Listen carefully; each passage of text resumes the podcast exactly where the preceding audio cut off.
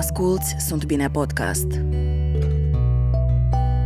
Roman are 38 de ani și s-a refugiat în Moldova din cauza războiului, la fel ca și sute de mii de ucraineni. E obișnuit să se mute. De câteva ore a lăsat totul în urmă și a luat viața de la zero. S-a stabilit la Odessa când a mers la universitate, apoi a părăsit-o și a prins rădăcini la Kharkiv. Acum vrea să o ia iar de la capăt, la Chișinău. E un bărbat bisexual, care însă ezită să-și destăinuie orientarea sexuală. S-a fript prea des. Va deveni Moldova noua lui casă în pofida homofobiei din societatea de aici?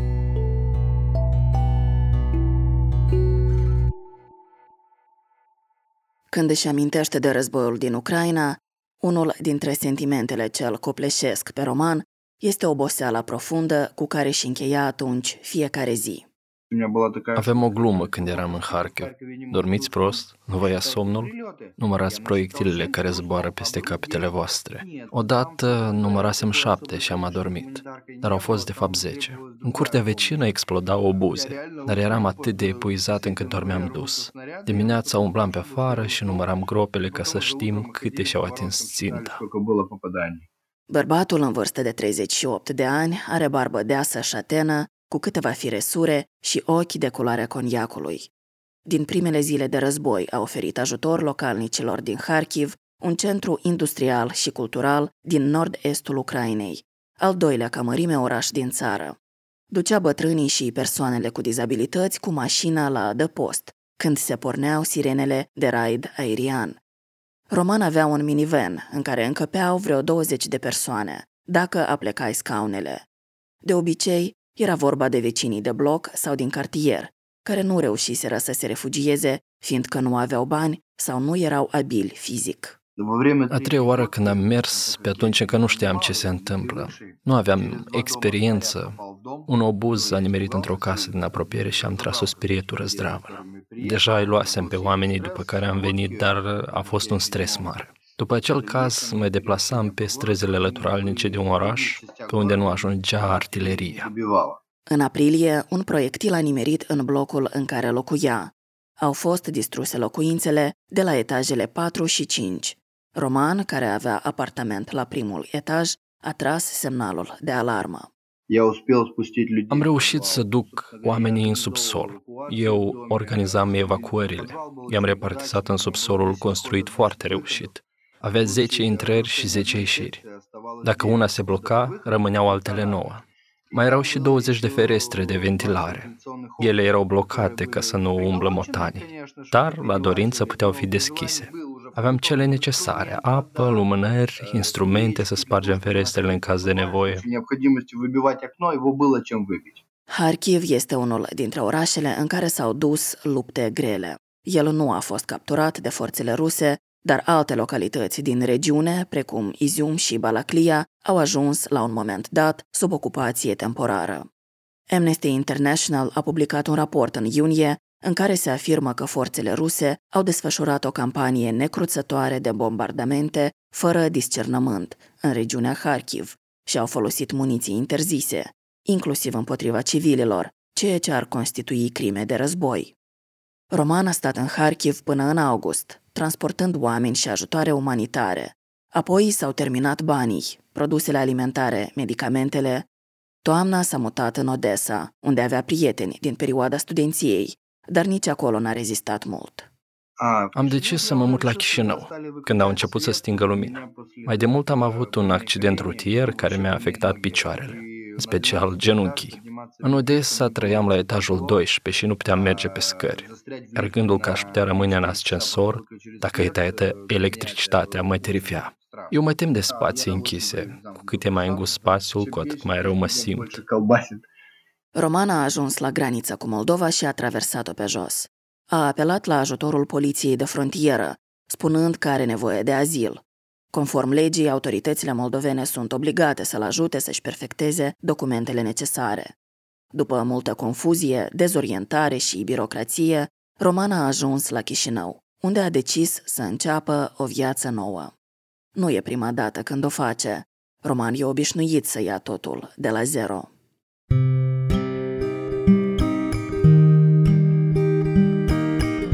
Roman s-a născut în orașul Arciz sau Arțâz, din regiunea Odessa, partea istorică a Basarabiei.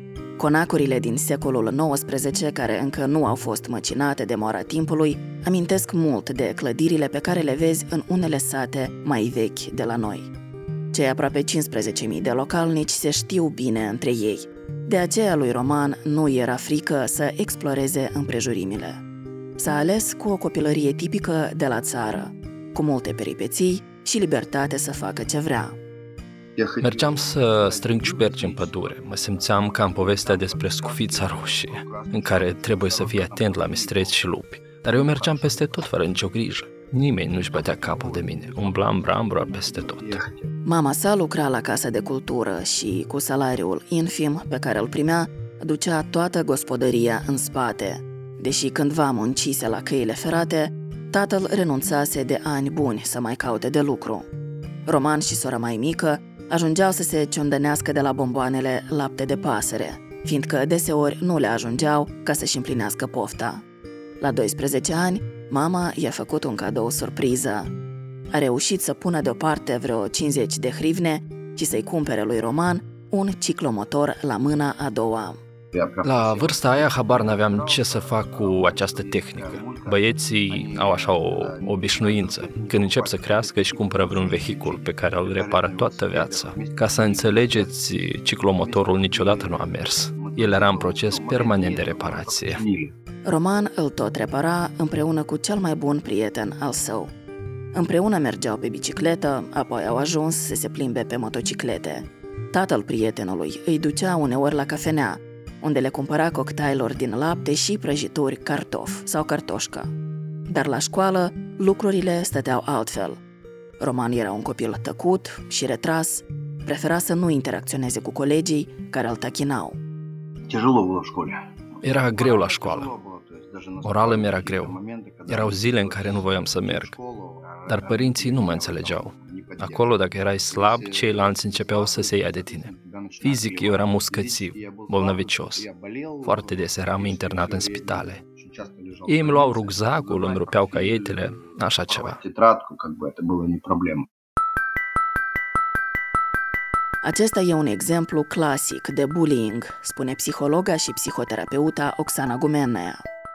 Bullyingul este o hărțuire a persoanelor, de obicei se întâmplă la școală sau în colectivele de adolescenți sau chiar și copii mici. Este un fenomen sistemic, cumva este ofensată personalitatea, da, lezată demnitatea umană a copilului sau adolescentului, și se întâmplă nu odată, dar de câteva ori. El poate avea diferite forme, poate fi pur și simplu ignorarea sau segregarea a unui copil sau om, da? sau, de exemplu, ofensarea prin cuvinte diferite, umilirea persoanei sau chiar și violență fizică. Gumen afirmă că bullyingul, care presupune intimidare și brutalizare a unei persoane pe termen lung, poate avea consecințe pe tot parcursul vieții. Bullyingul este un fenomen foarte serios din punct de vedere traumatizare copilului care trece prin bullying, pentru că deja când vin în terapie oamenii destul de mari, de 40-45 de ani, mulți din ei spun că anume bullying-ul a afectat foarte mult în adolescență și toată viața cumva a devenit mai complicată.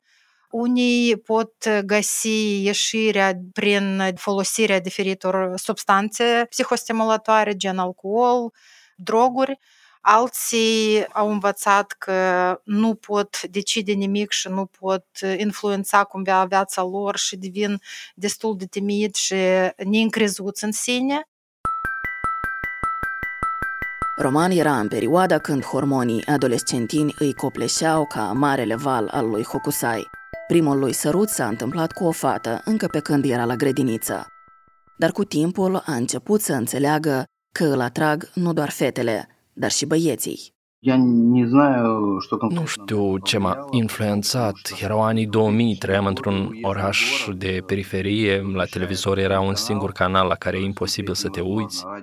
Nu aveam radio, nici publicații, nimic nu se aducea din alte regiuni. Cumva singur am ajuns la această conștientizare. Pentru prima dată s-a îndrăgostit serios, pe cât de serios o poți face în adolescență, adică cu seriozitate maximă, de băiatul vecinilor. Era ca în versurile lui Esenea. Vreți să spuneți că nu e bine să vă îndrăgostiți? Atunci trebuie să vă îndrăgostiți. Am trecut prin îngrijorări, gelozii, scandaluri, confruntări, certuri.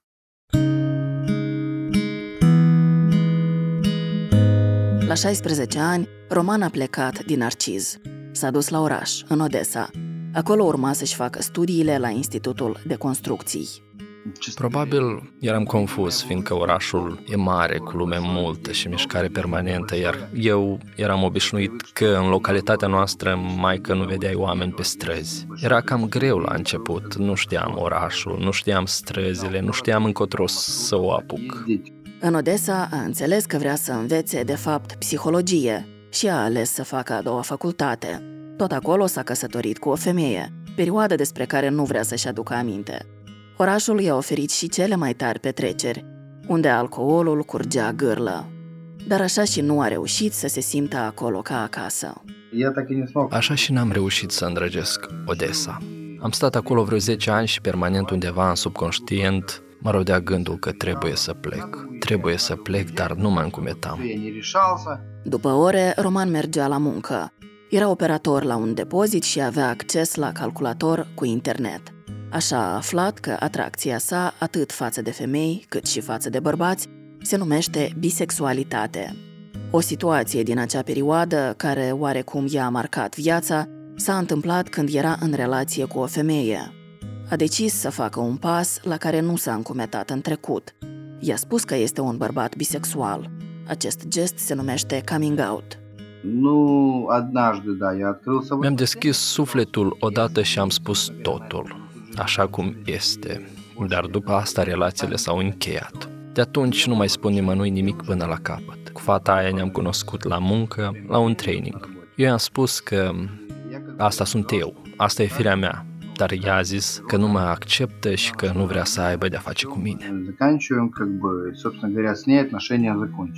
La un moment dat și colegii de muncă au aflat despre orientarea sexuală a lui Roman. Nu știe cum a ajuns la ei informația asta, dar reacția lor l-a dezamăgit. Au început să mă intimideze, să mă amenințe. A fost foarte neplăcut, mai ales că știam că nu eram singura persoană de acolo care face parte din comunitatea LGBT+. Dar mă hărțuia toată lumea. Îmi spuneau cuvinte urâte, mă împiedicau să-mi fac munca, mi luau comenzile, Ziceau că e mai bine nimeni să nu primească deloc aceste comenzi decât să le preiau eu. Din păcate, nu aveam pe nimeni apropiat în Odessa. Nu știam că ar putea exista vreo comunitate care să ofere sprijin și unde să te poți adresa după ajutor.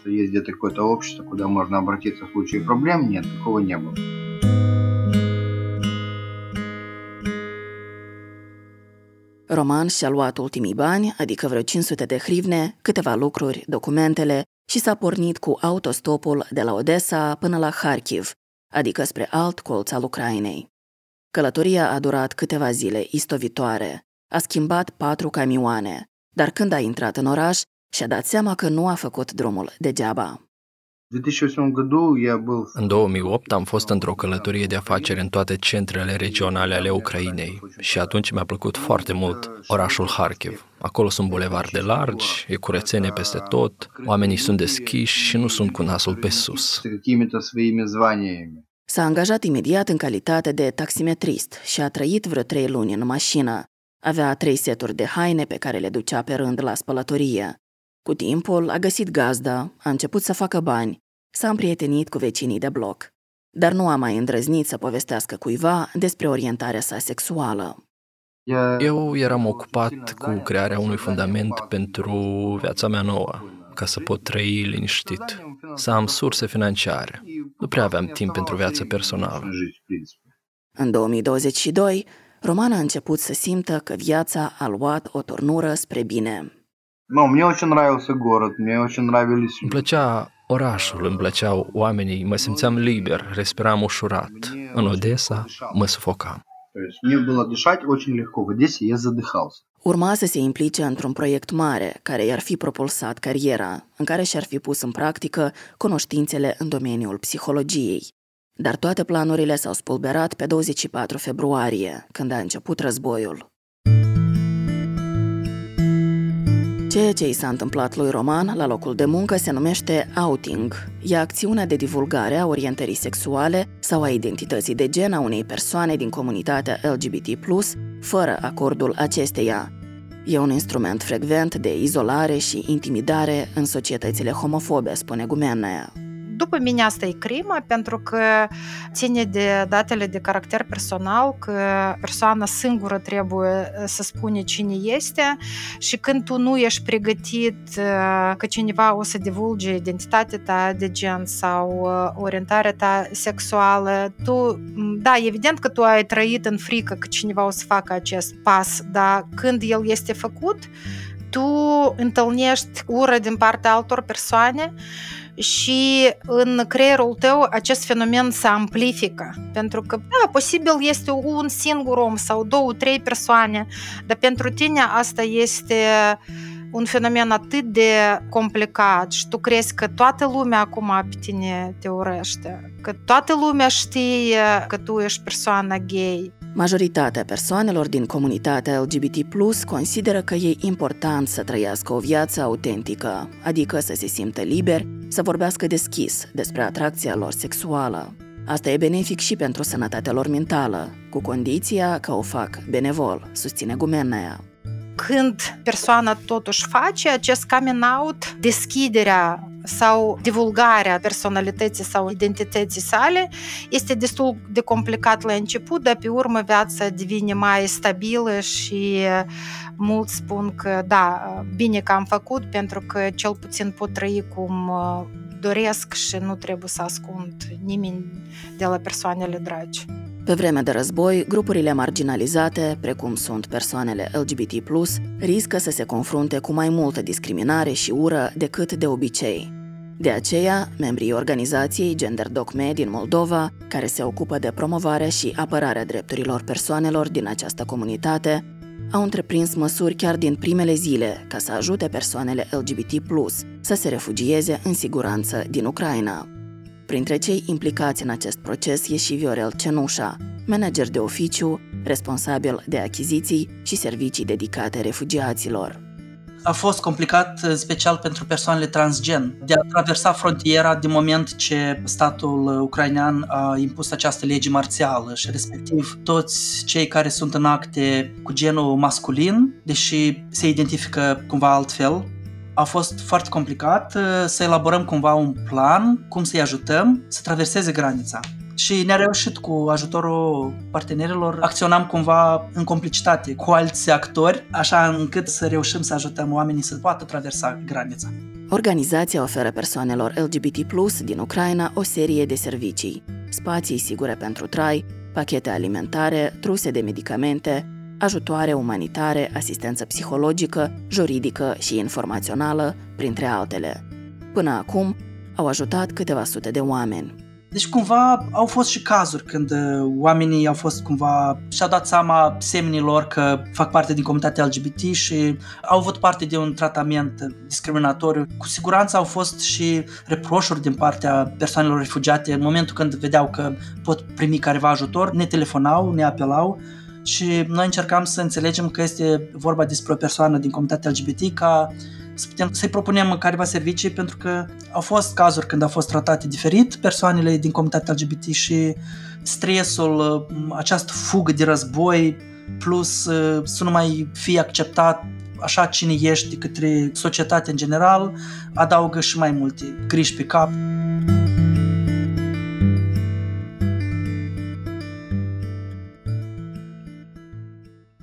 Într-un studiu despre prejudecăți din 2022, se arată că persoanele din comunitatea LGBT+, fac parte din cel mai marginalizat grup minoritar din Moldova.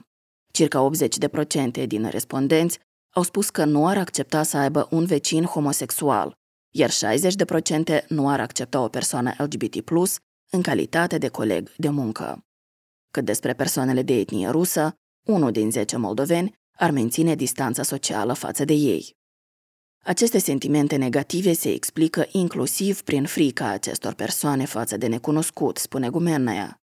Totuși, asta nu e o scuză pentru tratamente discriminatorii. Emoțiile provocate de interacțiunea cu persoanele LGBT+, sunt responsabilitatea individuală a fiecărui om în parte, spune ea. Societatea noastră percepe numai prin prisma sexualității persoană, da? Nu vede că este un om uh, cu caracteristicile sale, un specialist, nu știu, sau un elev eminent. Din start tu devii un pervers, pentru că altfel nu se percepe și uh, oamenii devin destul de agresivi, nu țin nicio limită, responsabilitatea este în mâinile noastre. Noi chiar dacă dorim să fim oameni uh, conștienți, uh, care răspund de comportamentele, acțiunile, emoțiile noastre, trebuie să ne luăm în mâini și să gândim mai rațional că nu ține de mine, eu nu pot schimba orientarea altui om, unica ce eu pot să văd în acest om nu numai orientarea lui, dar și alte caracteristici. Chiar nu este feresc și nu este ok să arătăm părțile noastre negative, neinteligența și ură față de persoană care puțin se diferă de noi. Roman a fost impresionat de ajutorul pe care l-a primit în Moldova, inclusiv prin intermediul organizației Gender Docme. Nu realiza cât de mult avea nevoie de sprijin comunitar. A fost multă susținere din partea tuturor. Să începe viața nouă în Harkiv și în Chișinău sunt lucruri diferite. La Chișinău mi-au spus mult mai simplu. Aici este sprijin din partea statului, din partea organizațiilor caritabile. Harkiv era mult mai greu. Acum lucrează operator la o benzinărie din Chișinău. În timpul liber face voluntariat. Oferă ajutor psihologic unui grup de femei vârstnice din Moldova. De asemenea, planifică următorii pași. Vrea să deschidă o afacere, un studio foto. Așteaptă un set de echipamente din Ucraina.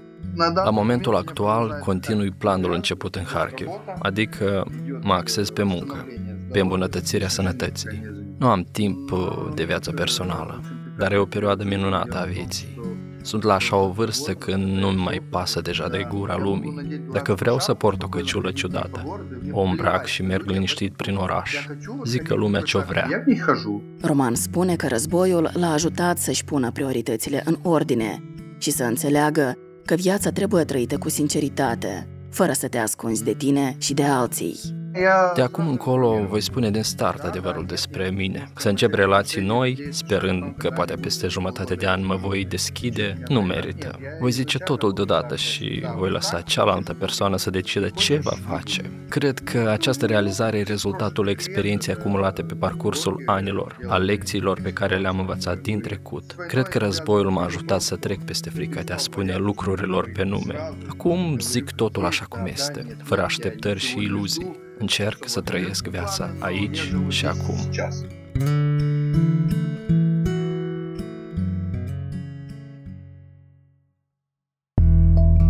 Ai ascultat Sunt Bine, un podcast despre sănătate mentală.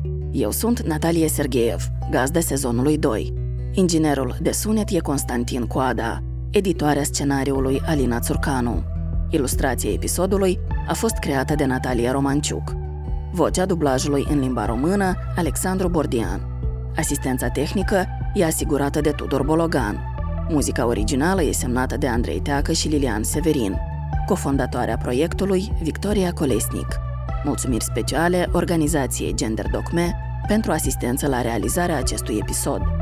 Găsești Sunt Bine pe toate platformele de distribuție a podcasturilor, inclusiv Apple Podcasts, Google Podcasts și Spotify. Urmărește-ne pe Facebook, Instagram și YouTube ca să nu pierzi niciun episod nou. Ascultă sezonul 1 pe suntbine.md. Tot acolo te poți abona la newsletterul nostru. Podcastul Sunt Bine face parte dintr-un proiect mai larg, implementat de rețeaua de tineri educatori de la Egal la Egal YPIR Moldova. Episodul a fost realizat cu sprijinul financiar din partea Federației Internaționale a Planificării Familiale IPPF. Opiniile exprimate ne aparțin și nu reflectă neapărat punctul de vedere al donatorilor. Pe curând!